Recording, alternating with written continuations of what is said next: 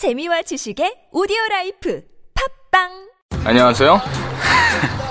해명고등학교 2학년 정태준입니다. 저는 시사에 관심이 많고 토론도 잘합니다. AI 시대에 인간에게 남는 건 무엇인가? 근데 그런 건 시험에 안 나오잖아요. 그래서 시험 칠 땐 조삼모사 조금 모르면 3번, 아예 모르면 4번 해가지고 찍는데 망했네. 뭐 성적표 보여드릴 땐 좀 죄송하지만 그래도 부모님한테 자랑할 수 있는 건 엄마 아빠 아들로서 지금까지 담배 안 핀 거? 저는 담배는 피지 않아요. 노담. 제 몸은 소중하니까. 담배는 노답, 나는 노담. 보건복지부. Hey bro 샤워할 때마다 샴푸, 폼 클렌징, 바디워시 귀찮지 않아?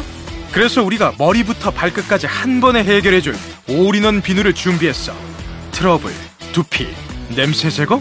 걱정하지 마 압도적 천연 원료에 명품 향기까지 더했으니까. 기억해 남자는 비누야. 헤이브로 올인원 파워바.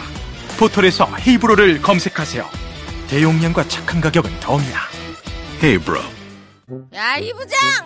네가 부장이면 땡이야? 뭐뭐뭐뭐? 저 인간 저건 쟤 오늘도 술술 풀리고 안 먹고 회수 갔냐? 내일도 신체 상태로 출근하겠구만. 아 아유. 고려 생활 건강 술술 풀리고 음주전 한 포가 당신을 지켜드립니다.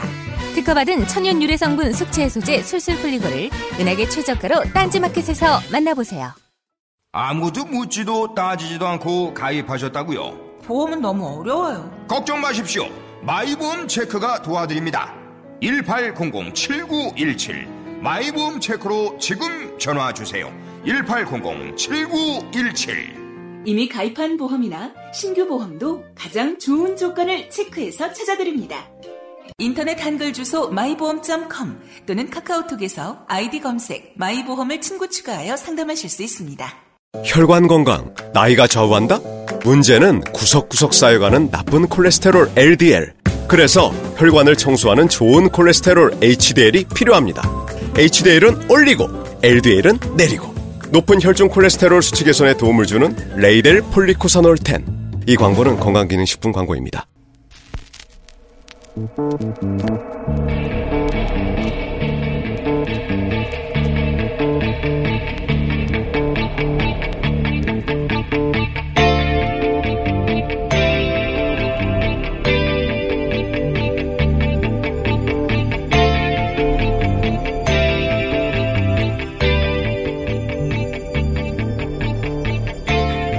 안녕하세요. 김호준입니다. 오늘은 세월호가 침몰한 지 4년째 되는 날입니다. 수백 명의 생명이 수장되는 것을 전 국민이 생중계로 지켜본 세월호 참사는 대한민국 모든 국민에게 거대한 트라우마를 남겼죠. 그런데 당시 박근혜 정부가 내놨던 침몰 원인, 검경 합동수사본부의 결론을 대법원이 기각했다는 사실을 알고 계십니까? 과적과 보건성 불량, 화물 고박 불량, 조타 미숙이 원인이란 수사본부의 당시 결론에 대법원은 침몰 원인을 정확히 알 수 없다고 판결했다는 사실 자체가 제대로 알려지지 않았죠. 또한 세월호가 정부 발표와 같은 항적대로 움직일 수 없다는 선박해양 플랜트 연구소의 당시 실험 결과 역시 은폐됐었고 지금도 제대로 알려지지 않고 있습니다. 올해 초 네덜란드 해양연구소에서의 유사한 실험에서도 마찬가지로 세월호는 정부 항적대로 움직이지 않았습니다.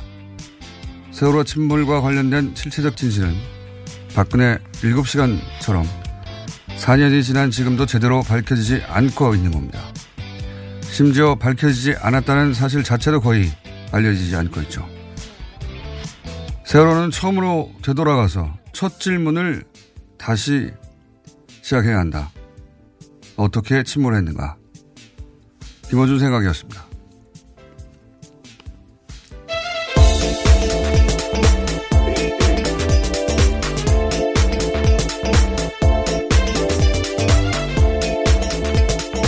시사인의 김은지입니다. 네. 오늘이 4년째 되는 날이에요. 네. 네, 세월호 침몰 참사 일어난 지요 4년이 되는 날인데요. 여전히 의문점들이 많이 남아 있습니다. 그러니까 전에 해수부 산하의 선박해양 플랜트 연구소라는 곳에 어, 정부가 모형 선박으로 실험 의뢰했다는 사실 자체가 오랫동안 은폐됐었어요. 왜 은폐됐냐면 어, 당시 정부가 발표한 AIS 항적, 과적, 뭐, 그 다음에 보건성, 고박, 좋다, 이런 문제들. 그런 문제를 조건으로 대입을 해도, 어, 정부가 발표한 항적대로 결과가 안 나오는 겁니다. 예. 안 나와서 그때 은폐했었어요. 그리고 대법원에서도 검경서 본부가 결론으로 내놓았던 뭐 고박이니 지금도 다들 그렇게 알고 있지 않습니까? 대부분의 국민들이 어 배가 정상적으로 가다가 갑자기 어 급편침을 했는데 이유를 알 수 없게 보건성 문제 등등으로 추정되는데 넘어져서 침몰했다 이거예요. 그렇게 알고 있는데 거기에 대해서 대법원이 판결을 내린 게 있습니다. 침몰 원인을 알 수 없다고. 예. 근데 이 자체가 이 자체가 알려지질 않았어요. 대법원의 판결도 크게 보도되지 않았고 이런 실험 결과가 있었다는 것도 크게 알려지지 않았고 이건 언론의 책임도 큽니다. 대법원이 침몰 원인을 인정하지 않았으면 그때 이미 사실은 침몰 원인을 다시 찾아야 한다고 어, 언론이 나섰어야 했는데 안 했죠. 예. 자, 이 문제 저희가 3부에서 한번 다뤄보겠습니다. 자, 첫 번째 수는 뭡니까? 네, 말씀처럼 오늘 세월호 침몰 참사 일어난 지 4년이 되는 날입니다. 어제 전국 곳곳에서 추모 행사가 열렸고요. 오늘은 경기도 안산과 인천에서 정부 합동 연결식이 열리게 됩니다. 지난 4년 동안 추모객을 맞이한 안산의 정부 합동 분향소는 이달 중으로 문을 닫는다라고 하는데요. 문재인 대통령은 어제 페이스북에 글을 올렸습니다. 세월호 참사의 완전한 진실 규명을 약속했는데요. 또 옆으로 누워 있는 세월호를 바로 세우는 대로 수색을 재개해서 미수습자 수습도 계속해 나가겠다라고 밝혔습니다. 알겠습니다. 아침부터 TBS 앱이 잘 안 된다고 하네요. 그러면 TBS FM 김호준 뉴스공장을 유튜브에서 검색하시거나 한 번도 전 들어본 적이 없습니다만 유튜브에서 생방송 들을 수 있다고 하네요. 팟빵 라이브로 들으시거나 하시면 된다고 합니다. 자, 다음 뉴스는요. 네, 인터넷 포털 사이트에서 문재인 정부 비방 댓글을 쓰고 추천수 등을 조작한 혐의를 받고 있는 김아무개 씨가 경찰에 붙잡혔습니다. 아이디 드루킹으로 더 유명한 인물인데요. 김 씨를 비롯해서 적발된 3명은 민주당원으로 알려졌습니다. TV조선이 이들과 김경수 더불어민주당 의원이 텔레그램으로 연락을 주고받았다라고 보도했는데요. 그러자 지난주 토요일 밤 김 의원이 곧바로 반박 기자회견을 열었습니다. 일방적으로 연락을 했고 인사 관련한 무리한 요구를 해서 거절했다라는 건데요. 인사청탁 관련해서는 좀 더 자세한 보도가 나왔습니다. 지난해 대선 이후에 김 씨가 김 의원에게 오사카 총영사직을 요구했다라는 겁니다. 아, 굉장히 특이한 뉴스입니다. 관련 뉴스가 주말에 쏟아졌죠. 예. 어, 야당은 뭐 부정선거다 한마디로 어, 그렇게 주장하고 있고. 예, 안철수 바른미래당 인재영입 위원장 주장이고요. 김성태 자유한국당 원내대표도 특검까지 추진하겠다라는 식의 이야기를 하고 있습니다. 네. 물론 필요하다면요. 청와대와 민주당이 정권 차원의 여론 조작을 했다. 예, 이게 이제 자유한국당의 주장이고. 그 알고 봤더니 이제 그 댓글 조작을 했던 이가 드루킹이라고 하는 온라인에 필명을 쓰는 사람으로 밝혀졌죠. 네, 네, 유명한 농객인데요. 경제적 공진화 모임이라고 하는 카페도 운영하고 있다고 합니다. 또 최근에는 인터넷뿐만 아니라 오프라인에서도 자신이 이끄는 조직의 영향력을 확장했다라고 하는데 자신의 성향과 맞는 특정 정치, 정치인들과 교류를 통해서 이를 과시하려고 했다는 지적도 나오고 있습니다. 이 사건은 한편으로는 흔한 일이고 한편으로는 굉장히 특이한 일이에요. 흔한 일이라는 지점은 정치권 주변에 특히 어, 선거 때, 때가 되면 이 돕겠다고 하는 그룹이 굉장히 많거든요. 거기는 이제 굉장히 자발적이고 선의를 가진 그룹들도 있고 또 업자들도 많습니다. 업자들. 그런 면에서는 흔한데 특이한 건 그러다가 관계가 틀어진다고 해서 댓글로 복수한다. 어, 이런 경우는 저는 굉장히 특이하고 처음 본 사안인데 이 사건 관련해서 주말 보도 중에 KBS 뉴스 보도가 가장 제가 보기엔 객관적입니다. 전체 그림을 파악하시려면 KBS 뉴스, KBS 뉴스가 정상화되고 있나 봐요. 네. 보도를 보시면 가장 객관적인 편이고, 현재까지.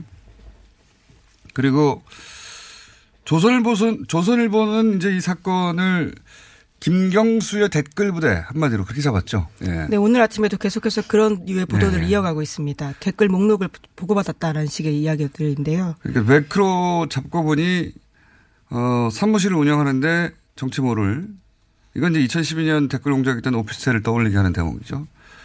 어, 또 그리고 그래서 그 사무실에 주목하는 거고요. 그 조선일보 같은 경우엔 그에 떠오르라고. 여간 김경수의 댓글 부대라는 프레임이고 김경수 의원과 텔레그램도 수백 차례 주고받았다. 어, 이런 건데 이에 대해서 김경수 의원은 어, 그게 아니다. 드루킹이 어, 유력했던 이제 문 캠프에 먼저 접근해서 수많은 지지자 그룹 중에 하나를 인식했다. 예. 대선 이후 무리한 청탁을 해서 관계를 끊었다. 이 무리한 청탁이 이제 오사카 총영사라는 얘기죠. 오사카 총영사를 드루킹 본인이 하겠다고 한 게 아니라 어, 그 모임에 누군가 저 누군가인지도 파악을 하긴 했습니다만 뭐 보도가 언젠가 되겠죠. 누군가에게 음 달라고 무리한 요구를 하니까 관계 끊어졌다는 거고 댓글 매크로 뭐 최근에 문제가 된 건 전혀 알지 못한다 여기죠. 어, 그런데 조선일보에서는 프레임을 어, 보수 어, 보수 매체 조선일보 비롯해서 프레임을 기본적으로 김경수의 댓글 부대로 잡았고 어, 그런데 관계가 틀어지자 문재인 정부를 공격하는 매크로를 동원했다. 그러니까 매크로 제가 오랫동안 떠들었는데 공격 전체가 어, 드루킹이 한 거처럼 인식되도록 지금 얘기하고 있는데 그건 아닙니다. 현재까지 밝혀진 바로는 확인되지 않았어요. 근데 이제 이 대목은 말이 안 되죠. 문재인의 측근인 김경수 의원이 문재인 정부를 돕기 위해서 문재인 정부를 공격하는 매크로를 동원한다. 이건 논리적으로 말이 안 되고 그걸 또 민주당이 고발해가지고 잡는다. 이건 말이 안 되죠. 예. 그러니까 작년 12월 초 옵션 열기로 처음 제가 지적했는데 그 무렵 시작된 대규모 정보 비판 매크로 이걸 김경수 의원이 지시했을 리는 없죠, 당연히. 네, 오늘 아침 한겨레 신문도요. 드루킹은 지난 1월 15일 날 매크로 프로그램 구입해서 17일에 썼다라고 나와 있습니다. 그러니까 여기서 이제 시기적으로 큰 차이가 나는 겁니다. 어, 댓글 매크로 혹은 옵션 열기라고 제가 처음 불렀던 그거는 작년 11월 초부터 방송도 제가 작년 11월 초에 했어요. 근데 드루킹이 등장한 것은 어, 매크로 프로그램을 샀다고 지금 네, 검, 1월 15일이라고 네, 경찰. 조사에 의하면 어, 1월이에요. 1월 중순.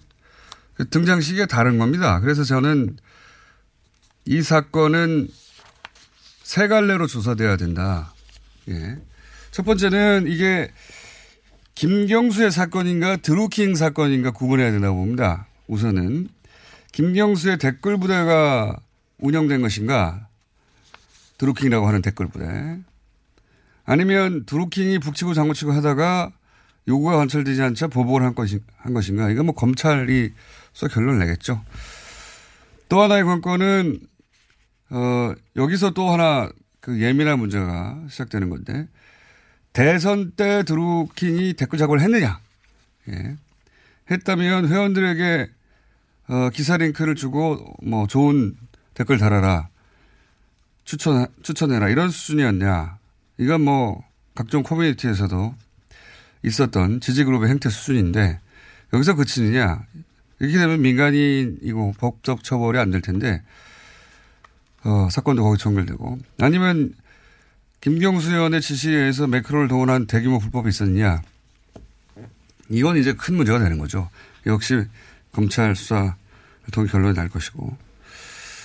두 번째는 방금 말씀드렸듯이 이 옵션 열기 12월 초부터 어, 제가 옵션 열기라고 방송도 남아 있습니다. 뉴스 공장에. 제가 처음 제기했기 때문에 대, 대대적인 매크로 댓글 공작의 몸통이 드루킹인가? 아니면 드루킹은 나중에 복수님 때문에 그냥 합류했을 뿐인가? 거기 올라탔을 뿐인가? 이거가 굉장히 중요합니다. 왜냐하면 지금은 드루킹이 모든 걸다한 것처럼 지금 보수 매체에서 몰고 가는데 두 사건은 전혀 다른 사건일 수 있는 겁니다. 예. 이 제가 현재까지 취재한 바로는 어, 시기적으로 맞지 않아요. 오늘 한겨레에서도 보도가 있었지만 1월 초라고 하면 그 이전 한 달 반 동안 있었던 대규모 매크로는 그럼 누가 한 것이냐. 예. 이건 별도의 사건일 가능성이 매우 높다. 계속 저도 취재 중이고요. 세 번째는 네이버는 매크로 불가능하다고 했었거든요. 처음에 문제 나왔을 때. 근데 조, 작업이 존재했다는 게 지금 확인이 된 거 아닙니까? 네이버는 몰랐는가? 아니면 알고도 방치했는가. 네이버의 책임 부분도 따져봐야 되는 겁니다. 이 세 가지 포인트를 일단 짚어두고 앞으로 계속 업데이트 하겠는데 오늘은 우선 드루킹 모임이 어떤 모임인지 모임의 회원분 한 분을 저희가 잠시 후 연결 하기로 하겠습니다. 근데 시간이 벌써 다 됐네요.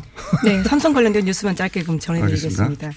예, 고용노동부가 삼성 반도체 공장의 작업 환경 측정 보고서를 공개하겠다라고 결정했는데요. 그러자 삼성 쪽에서 강하게 반발하고 있습니다. 영업 비밀이라고 하는 건데요. 이 주장을 보수 언론과 경제지가 적극 전파하고 있습니다.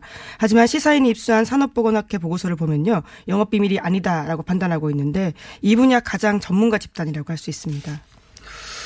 그렇군요. 어, 오늘은 어, 세월호와 어, 이 드루킹 관련 이게 파급력이 굉장히 큰 뉴스거든요.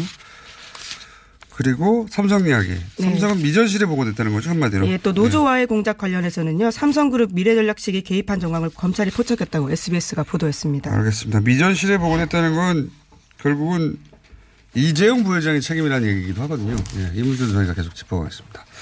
시사인의 김은지였습니다. 감사합니다.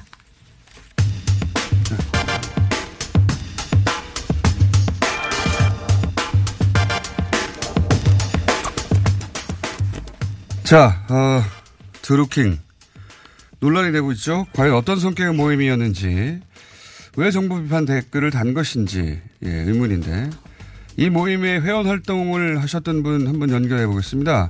익명을 원하셔서 제가 어, 이름은 소개해 드리지 않겠습니다. 안녕하십니까? 예, 안녕하세요. 언제부터 이 드루킹 모임에서 활동하셨습니까? 한 2015년 중반 정도에 시작한 걸로 지금 기억이 됩니다. 그렇군요. 어, 이 모임에, 이 모임이 처음에는 어떤 성격으로 출발했습니까? 그 2015년 정반, 중, 2015년 전후에서 이렇게 세계적인 경제 대공황이 있을 거라고 이렇게 그런 예상들이 많았었어요. 예. 그래서 뭐 그런 상황에서 이렇게 어 유망한 어 기업들이 이제 부도가 나거나 이러면 그런 기업들을 갖다가 우리가 이렇게 뭐 소액주주 운동을 통해서 이렇게 인수를 해서 그 우리가 꿈꾸는 어떤 공동체의 자금원으로 이렇게 쓰려고 했죠.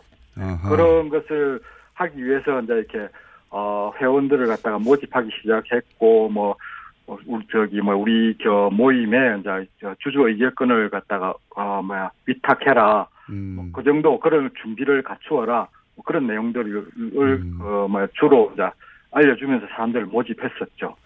네. 2015년에 경제 위기가 올 텐데 회사가 부- 어, 예. 여러 회사가 부도가 날 것이고 그러면 그런 회사를 인수해서 예. 우리가 공동체의 자금을 마련하자. 예. 그런 모임으로 시작했다고요. 그러면 예. 규모는 어떻습니까? 제가 알기로 듣기로는 이 매우 열성적인 비공개 카페 회원들 이 활동의 예. 중심이라고 하는데 그 규모는 어느 정도입니까? 그게 한 지금 한 500여 명 정도. 아, 500여 명. 예, 가장 최상위의 핵심적인 멤버 스텝이 한 30에서 40? 뭐 음. 그 정도. 예. 그게 생, 그 언론에 보도된 것보다는 규모가 그렇게 크지는 않네요. 예, 500명이라고 어, 하면. 그렇죠. 그리고 뭐 이렇게 뭐 열린 카페 회원도 있긴 있으니까요. 네. 그들은 한, 한 수천 명 정도 되니까. 예. 하지만 이제 활동을 주로 하는 비공개 회원이 500명이고 그 중에서 이제 예. 핵심은 핵심은 3, 40명 정도 된다. 그런 거죠. 예, 예, 예. 알겠습니다. 그, 그러면 이제 이렇게 어쨌든 500명이라고 하더라도 이- 이 500명이 이제 드루킹을 믿고 이렇게 열심히 활동한 이유는 뭡니까? 주로 이제 이분이 최초에는 경제 상황 분석하고 정치라든지 정, 그 세계 정세 이슈에 대해서 이렇게 아주 뭐라 그럴까 그때 당시에는 이렇게 잘 맞는다고 생각하는 저도 당시 상당히 이렇게 뭐 매료됐다고 할까요? 예. 그런 어떤 그런 것들을 잘 했었어요. 경제 민주화라는 기치 이런 게 매력적이었다. 예. 경제 민주화라는 이상도 좋았고 뭐 그 사람이 내놓는 정세 분석이라든지 뭐 세계 정세 분석 이런 것들 내지는 뭐 정치권 이면의 가십거리라든지 이런 것들이 이제 음. 어 회원들에게 굉장히 어필을 했고 또 이제 이 사람이 뭐 송화 비결 그때 예언서가 많이 나- 나돌았지 않습니까? 어려운 예언서요? 시대니까 예 송화 비결이라든지 송화 비결. 또 이분이 이제 자미두수하는 어떤 그런 사주 인간의 그 운세를 보는 거기에 이제 통달했다라고 자부를 했었죠. 그리고 스스로? 이제 그게 뭐 예 스스로 어뭐 몇몇 회원들이 봤는데 이렇게 뭐잘 맞더라 뭐 음. 이런 정도의 어떤 그런 것들을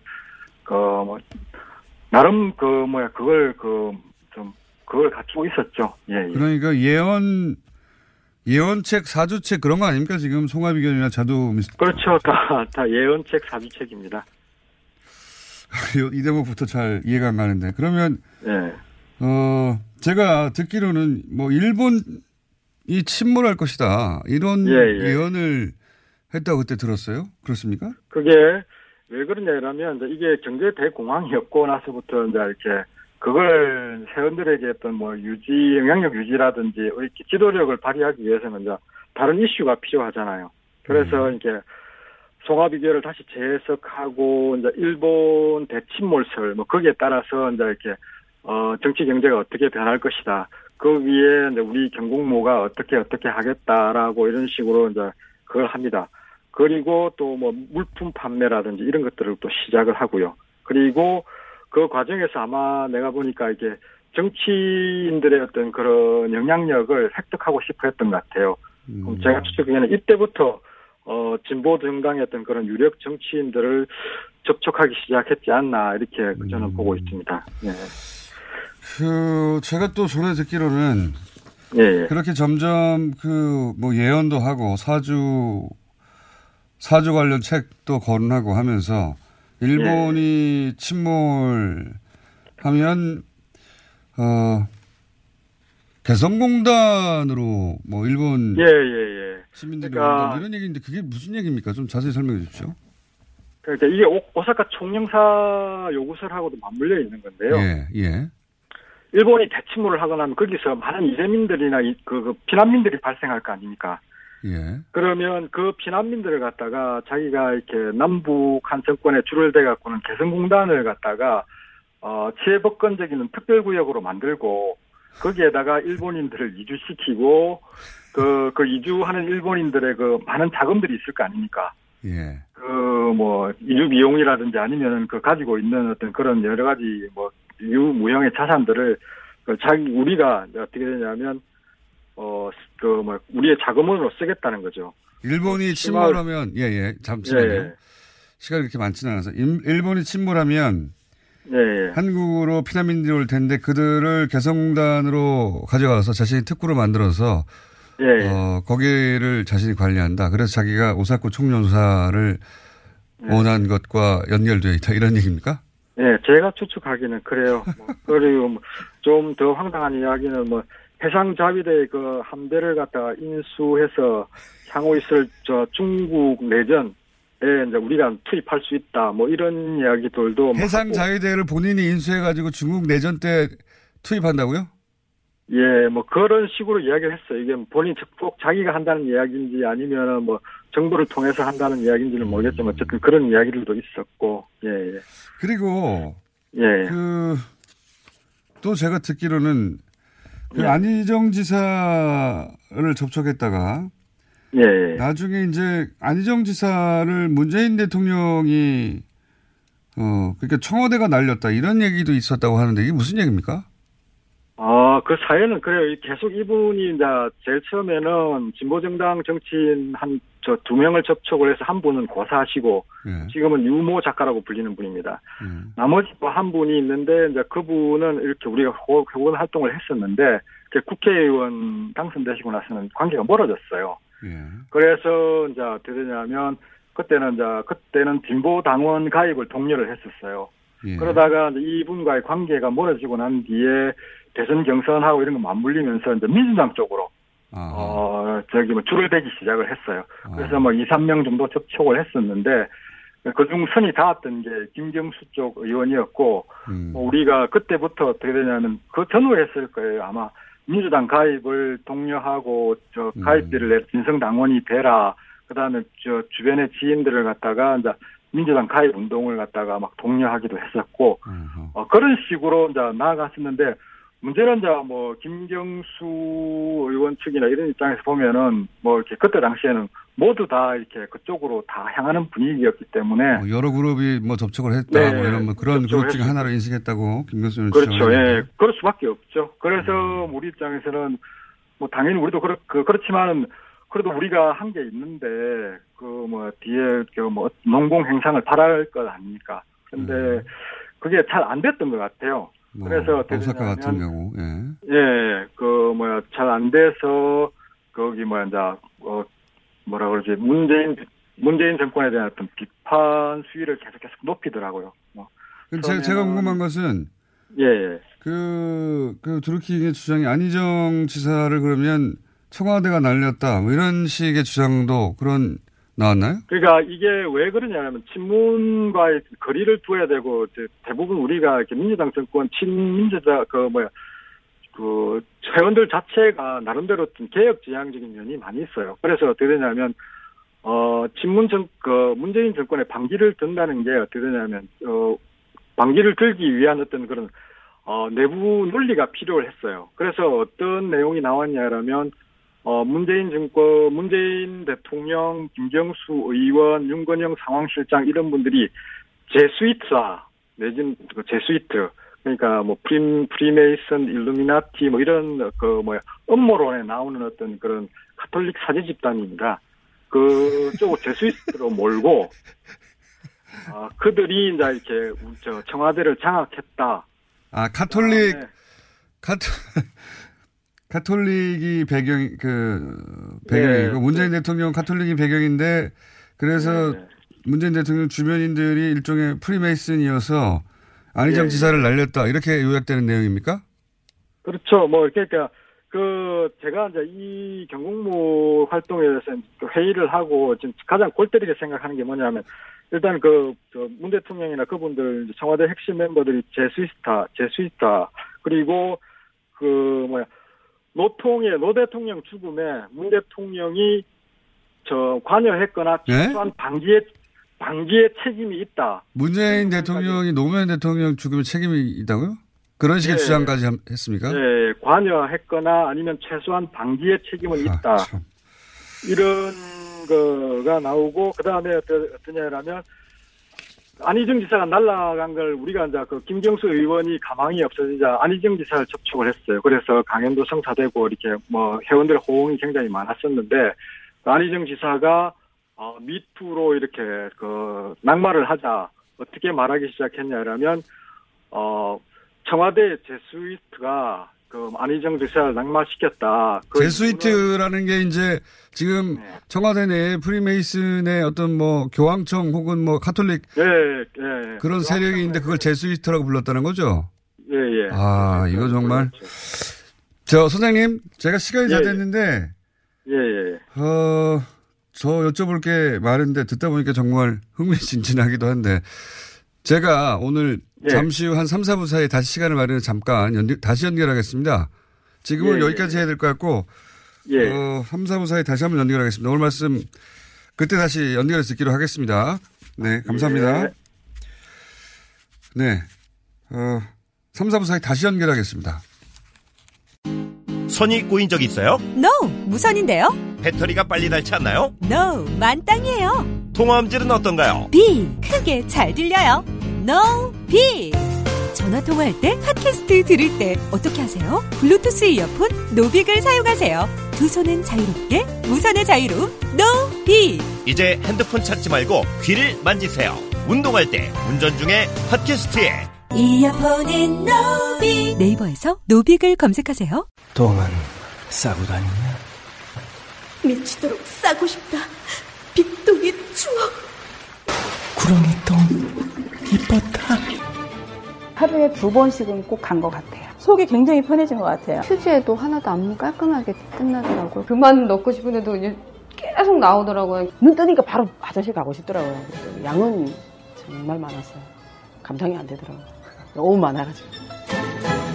검색창에 미궁 대장사랑. 골반 잡자 바로 잡자 바디로직 허리 통증 바로 잡자 바디로직 몸매 교정 바로 잡자 바디로직 자세가 좋아지는 골반 교정 타이즈 바디로직 검색창에 골반 교정 바디로직 삐딱한 남성 골반 허리에도 역시 바디로직입니다. 바디로직의 효과를 못 느끼셨다면 100% 환불해드립니다. 자세한 환불 조건은 홈페이지를 참조하세요.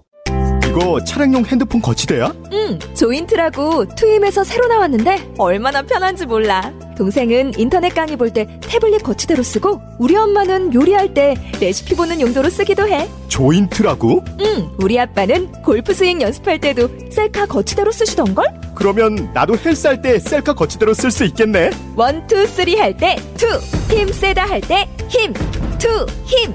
네이버에 투 힘을 검색해보세요.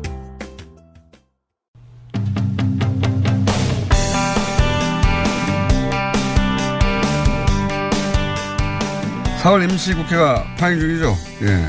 실업률이 최악이라고 하는데 홍종학 중소벤처기업부 장관 직접 모셨습니다. 안녕하십니까? 안녕하세요. 네. 굉장히 어렵게 장관 되셨죠? 네, 그렇습니다. 네. 장관 되자마자 문재인 대통령으로부터 꼭 이거는 해내야 된다. 그런 이야기 있었습니까? 아, 근데 그 중소기업 중심경제를 만들어야 된다. 아, 지금까지 대기업 수출에 뭐라 그럴까요? 그냥 외끌이 한국 경제였다면 이제는 중소기업이 중심이 되어서 어, 뭐 새로운 경제를 만들어 가야 된다. 거기에 중소벤처기업부가 핵심적인 부선이 너무 뻔한 얘기 아닙니까? 아니 중소, 뭐 하여튼 중소기업부가 당연히 당연히 중소기업을 살려야죠. 네. 아니 그러니까 이제 대통령께서 이렇게 얘기하셨어요. 그래서 중소벤처기업부에 거는 기대가 크다고 얘기를 하셔서 그래서 좀, 어, 무거운 책임감을 느끼고 있습니다. 고생 많이 하셨고요. 장관 되시느라. 근데 장관 되신 후에는 언론 인터뷰가 거의 없었습니다.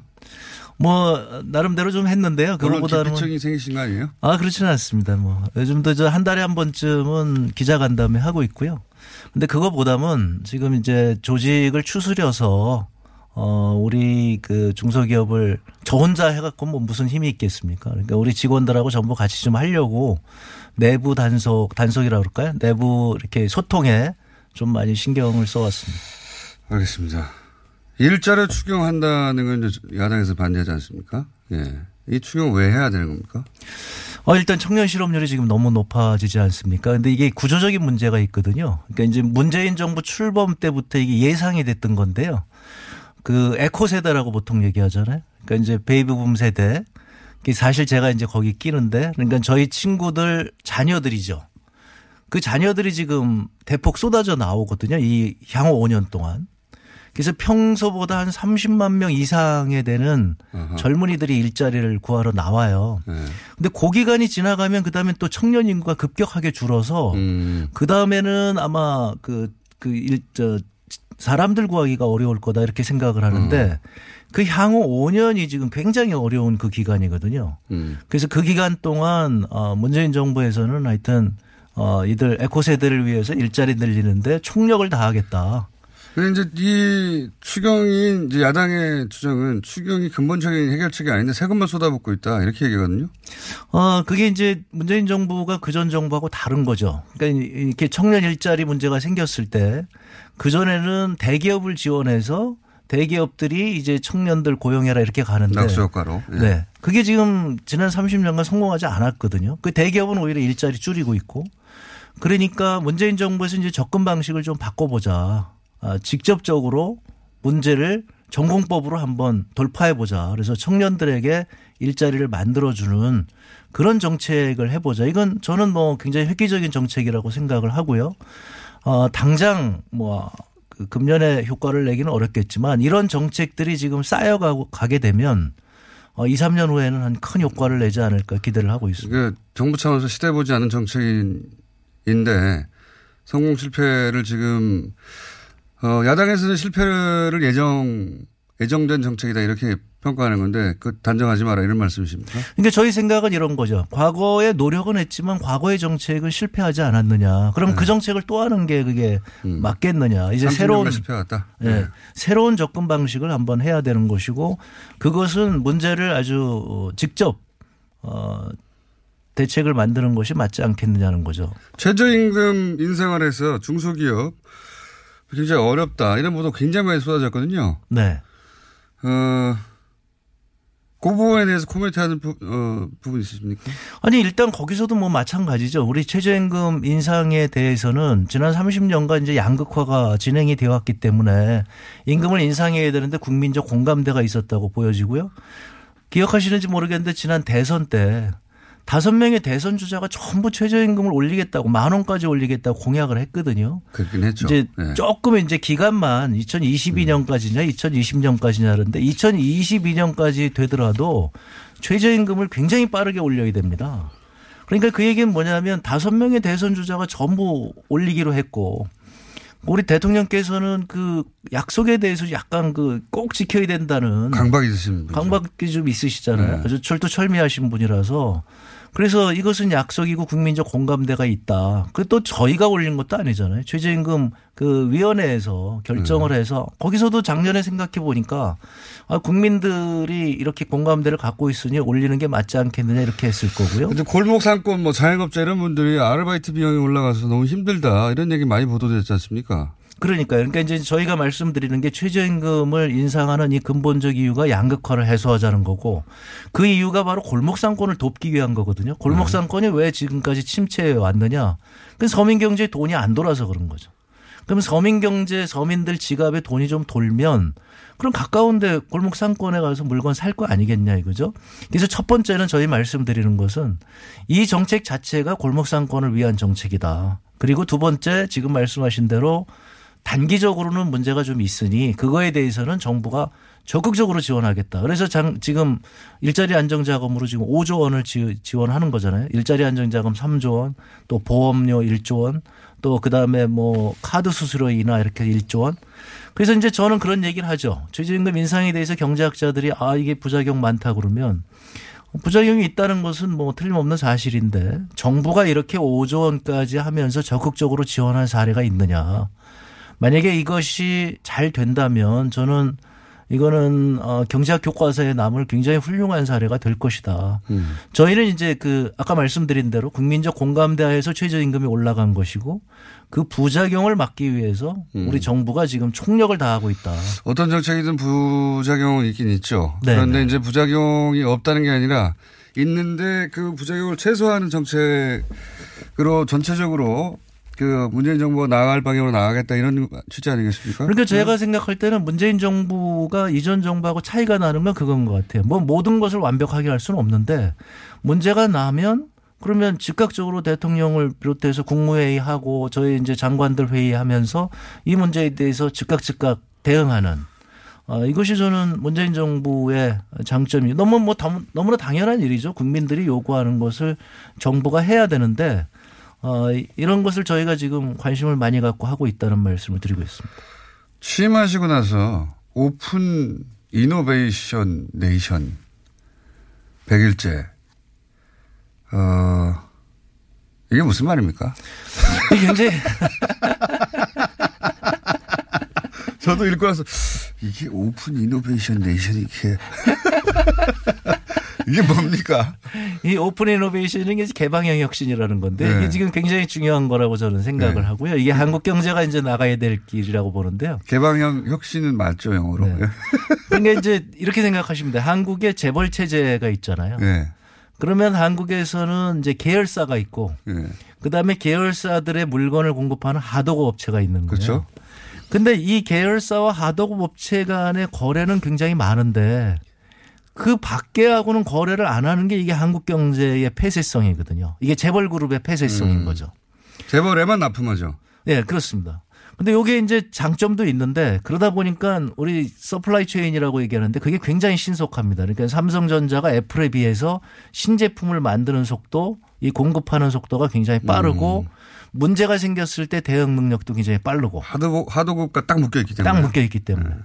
그런데 문제는 뭐냐면 이 AI라 인공지능이라든가 이런 새로운 기술에 대해서 지금 그 새로운 창업 기업들이 그런 걸 막 만들잖아요. 예, 예. 그러니까 예를 들면 구글 같은 경우에 그 저 이제 새로운 AI 하는 기업들을 막 인수 합병을 그렇죠, 해가지고 그 기술을 받아들이는데 한국은 이게 안 되는 거예요 지금. 아 새로운 새로운 기술 혁신형 사업이 나올 수가 없다 한국은. 기술 혁신이 나올 수가 없고 제가 이제 중소벤처기업부 장관이 되다 보니 중소기업을 열심히 도와봐야 이 중소기업들이 크질 못하는 거예요. 왜 못 큽니까? 왜냐하면 재벌 그룹의 이 폐쇄성을 끼어들어가지를 못하니까. 아 거기 거기 못 들어가면 제대로 먹고 살기 힘들어서. 그래서 이제 끼어 음. 들어가게 되면 그 다음에는 납품 단가 쥐어짜게 하고 기술 탈취하고 아하. 이렇게 되니까 예. 중소기업들이 기술 개발의 욕구가 없죠. 대기업의 납품업체가 되는 게 웬만한 중소기업의 목표입니까? 그게 꿈이죠 지금 현재. 아. 그러니까 이런 상황에서는 이제 이러다 보니 네. 대기업들도 경쟁력이 점점 떨어지는 거예요. 몇몇 대기업을 제외하고는. 네. 아니 그러니까 몇몇 대기업들도 지금 예를 들어 삼성전자 잘 나가지 않습니까? 현재 잘 나갑니다. 그러니까 아까 네. 말씀드린 대로 그 폐쇄형 혁신에 네. 장점이 있기 때문에 잘 네. 나가는데 삼성전자도 지금 한계를 느끼기 시작했고요. 특히 이제 문제가 되는 게 현대차 같은 경우에 네. 세계가 지금 새로운 전기차라든가 뭐 뭐. 자율주행차라든가 음. 이런 건데 이 자율주행차 같은 경우에는 기술이 다 혁신 이 창업 기업에 있거든요. 아, 현대가 혼자 해결할 수 없고 결국 수많은 주변의 중소기업들이 협업이 돼야 되는데 지금 수직 계열화 되어 있으니까 그게 안 된다. 안 되는 거죠. 그래서 현대 아. 현대차도 지금 막 나서서 이제 부랴부랴 이렇게 하기 시작했고요. 음. 그러니까 이제 우리 정부에서도 그동안 아까 말씀드린 대로 계열사의 문제 이게 이제 예를 들면 이제 그 저 골목상권 침해하고 막 이러는 거. 네. 그다음에 이제 그 총수 일가한테 일감 몰아주고 이러는 문제. 네. 그다음에 이제 하도급 업체 쥐어 짜는 문제. 이런 데에다가 이제 집중을 했다면 저는 이제 한 걸음 더 나아가서 중소기업 지원하고 그리고 대기업이 이 다른 중소기업들과 그러니까 이 그동안 이제 네. 폐쇄형에 들어와 있지 않던 중소기업들과 거래하는 이 생태계를 만들어야 되겠다. 그게 어떻게 가능하죠? 지금까지는 다른 중소기업이 웬만한 좋은 기술을 개발하면 대기업이 고사시키거나 네. 뺏거나 둘 중 하나였잖아요. 그래서 이제 제가 생각할 때는 대기업들도 마찬가지로 이게 지금 그 관료 제도화 돼서 그렇다. 관료 구조가 돼서 그렇다. 그러니까 손쉽게 돈을 벌 수 있으니까 네. 이렇게 어렵게 기술 개발하고 이러는데 안 한단 말이죠. 예, 예. 그래서 그거는 맞겠다 우리가. 네. 우리 또 김상조 위원장께서 또 굉장히 잘하고 아, 계시잖아요. 그래서 공정위가 중요하죠. 네. 예. 그래서 공정위가 그동안 이렇게 중소기업을 괴롭혀서 손쉽게 돈 벌던 것을 원천적으로 우리가 봉쇄하겠다. 음. 대신에 대기업이 중소기업 지원하는 데 대해서는 우리가 적극적으로 지원하겠다. 어, 제가 이 얘기하니까 대기업에서 깜짝깜짝 놀래요. 정말 그게 문재인 정부의 정책이냐. 아니, 당연하죠. 이게 한국 경제가 가야 될 길이고 대기업이 중소기업 지원하면 우리가 적극적으로 지원한다. 근데 대기업이 중소기업을 지원하면 정부가 대기업을 지원하겠다. 그러면 그러니까 이제 저희가 지금 이미 대기업들도 그런 것들 많이 시작하고 있고요. 아까 말씀드린 현대차라든가 이런 데가 요즘 뭐 SK도 시작을 했고요. 한화도 그렇고 그래서 어떻게 하는 겁니까? 그 그래서 창업. 공간들을 만들어서 네. 중소기업들을 자기가 키우는 거예요. 아무 관계 없는 중소기업들. incubating 한다. 네. 그 다음에 이제 사내벤처 그동안 이제 자기 직원들이 나가서 하는 것도 열심히 지원하고 있고요. 지금 현대차 같은 경우에는 이 open innovation 하겠다고 지금 전 세계에 이런 그 사무실들을 내고 있고요.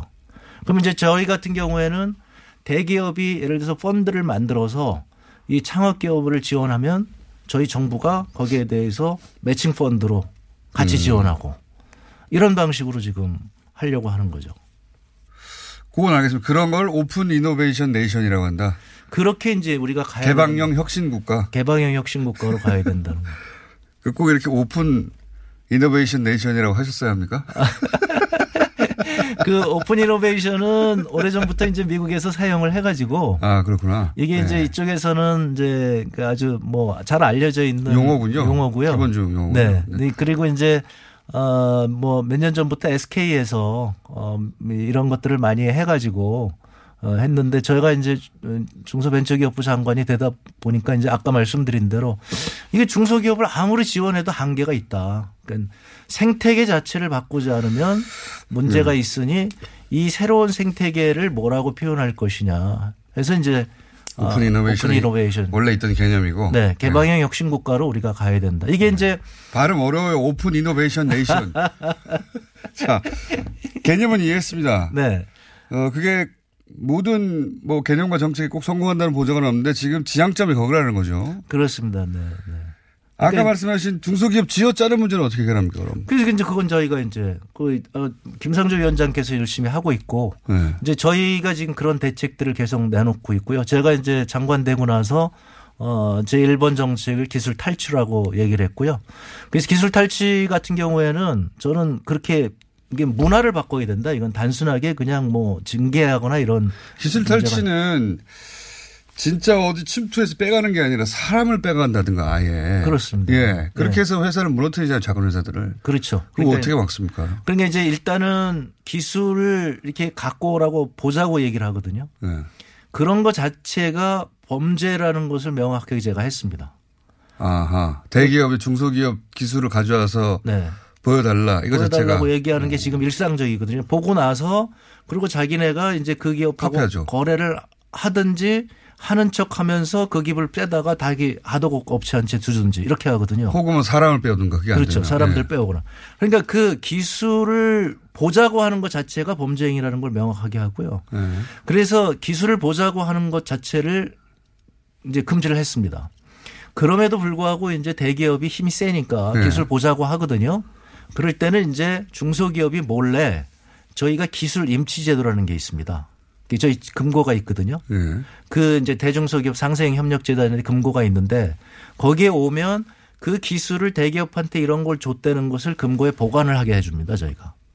어떤 의미입니까 그게? 그러니까 이 기술을 이저 자기네가 갖고 있는 기술이다. 예. 그래서 몇 월 며칠 날 우리가 이 기술을 갖고 있었다. 아 마치 내용 증명 보내듯이 그런 겁니다. 네. 이 기술이 내 거였다는 걸 네. 인증하는 제도군요. 그렇죠. 음. 그 날짜에 우리가 이 기술을 갖고 있었다. 음. 그런데 이제 지금 계속 나중에 보면 지금 소송이 붙는 거 보면 뭐 대기업이 자기가 그거 개발했다 그러고 나중에 가면 막 이렇게 어. 얘기하거든요. 유사 기술일 뿐 우리가 독자적으로 했다든지 뭐 이렇게 얘기하죠. 이제 그렇게 네. 얘기합니다. 그러니까 그랬을 때 이제 기술 임치하고 있는 아. 것을 우리가 보여줘서 이 제도 잘 알고 있습니까 중소기업? 이제는 많이 알고들 계세요. 근데 요번에 이제 저희가 대대적으로 이거를 지금 선전을 하고 있는 거죠. 중소기업 입장에서 좋은 기술이 있는데 대기업이 그걸 뺏어갈까봐. 네. 대기업과 뭐 협업은 하고 싶은데 이걸 고스란히 가져가 버릴까봐 걱정 많이 하잖아요. 네네. 그럴 경우에 그 접촉하기 전에 여기다가 어, 등록을 해놓고 네. 이게 내 거였다는 걸. 네. 내용 증명의 목적이 그런 거죠. 그런 겁니다. 네, 그러니까 이제 거죠. 네. 그래서 첫 번째 대기업들한테 저희가 요청을 하는 게 아니 물건 나중에 나온 것만 봐라. 그 물건을 어떻게 만들었는지 기술은 당신들이 왜 그걸 보냐. 음. 이런 것들이 이제 아까 말씀드린 개방의 혁신을 가로막는 그렇게 거니. 분쟁이 붙었어요. 네. 그 분쟁도 지원해 줍니까? 분쟁도 저희가 이제 지원을 합니다. 아, 그래요? 네. 그 소송 비용이라든가 그 시간 때문에 또는 뭐 대기업의 보복이 무서워서 못하는 경우도 많잖아요. 그렇습니다. 그러니까 이제 초, 초기에 이제 그렇기 때문에 저희가 이제 어, 변호인단을 구성을 해서 했는데 지금 변호사 협회에서 아주 긍정적으로 해 주시고요. 무엇보다도 이제 이 문재인 정부가 들어서면서 이런 것을 강조하다 보니까 법원이나 어, 검찰이나 공정이나 저희가 지금 굉장히 협조적으로 모두 다 하고 있고요. 대기업에서도 어, 이게 이제 예전하고는 다르구나 이렇게 많이들 인식이 돼 있는 것 같습니다. 그래서 예전에는 그렇게 기술 탈취해서 그런 기업들을 뭐 아니 재벌 총수가 뭐 기술 탈취하라고 명령을 내렸겠습니까? 그냥 알아서들 하는 건데 그걸 이제 명령 내렸을 수도 있어요. 위화가. 예. 네, 아무튼 그렇게 해서 이제 그 그게 하나의 문화가 돼 버렸는데 그 문화를 바꾸겠다는 음. 거고요. 이제 납품 단가 쥐어짜기도 이건 아직 저희가 대책을 발표하지 않았는데 이제 지금 만들고 있습니다. 뭐 거의 다 돼 있는데 그것도 마찬가지로 문화를 바꿔야 되겠다. 이렇게 납품 단가를 쥐어짜게 되면 결국 어, 물건이 나빠져서 부품이 나빠지게 되면 대기업 경쟁력을 떨어뜨리는 거거든요. 대기업 스스로 이런 것들을 이제 자중해야 되고 말씀드린 대로 이제 우리 김상조 위원장께서 철저하게 이걸 지금 감시하고 있으니까 김상조 위원장님과 이렇게 협업 체제입니까? 이게 중소기업. 어, 저희하고 이제 협업 체제 체계입니다. 그래서 음, 중소벤처. 네, 김, 그, 공정위가 열심히 하고 있는데 거긴 또 한계가 있고요.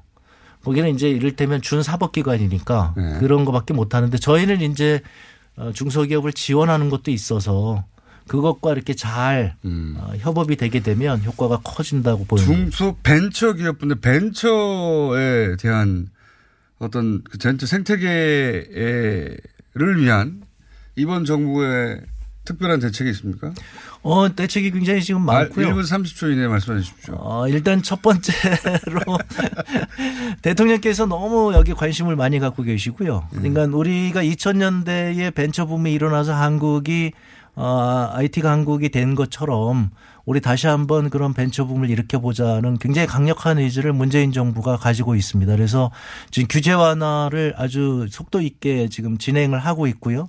그 다음에 저희 같은 경우에 이제 벤처 펀드들이 있는데 그 그동안 저희가 이제 모태 펀드라고 해서 예, 예. 어, 그것을 관리하고 있었는데 그것도 대폭 늘리고 또 제가 들어와 가지고 그것을 전부 지금 민간 주도로 지금 바꿔가고 있습니다. 민간 주도로. 네, 그래서 아까 말씀드린 대로 민간에서 펀드를 만들어서 주도적으로 투자를 하게 되면 저희 정부는 쫓아가면서 이렇게 지원해 주는 이런 방식으로 이제 바꾸고 있고요. 한 가지만 대표적인 거 소개해 주십시오. 정책 중에 그러면. 어, 저희 정책 중에서 이제 그런 방식으로 해서 아까 그게 이제 오픈 이노베이션하고 이제. 연관이 돼 있는데 네. 그래서 대기업들도 그렇게 해서 저 지원을 하게 되면 벤처 기업을 지원하게 되면 저희가 적극적으로 지원한다. 그 다음에 지금 규제 완화가 많이 됐어요. 그래서 전에는 이 대기업이 중소기업을 인수합병을 하더라도 어, 대기업에 편입이 되어서 재벌 기업으로 이제 간주가 됐는데 지금은 7년까지는 그것을 안 하게 돼 있고요. 그다음에 코스닥 시장에 지금 들어가는 게 굉장히 지금 규제 완화를 해놨습니다. 다 끝났습니다. 감사합니다. 조만간 다시 모시겠습니다. 중소벤처기업부의 홍종학 장관이었습니다. 네, 고맙습니다.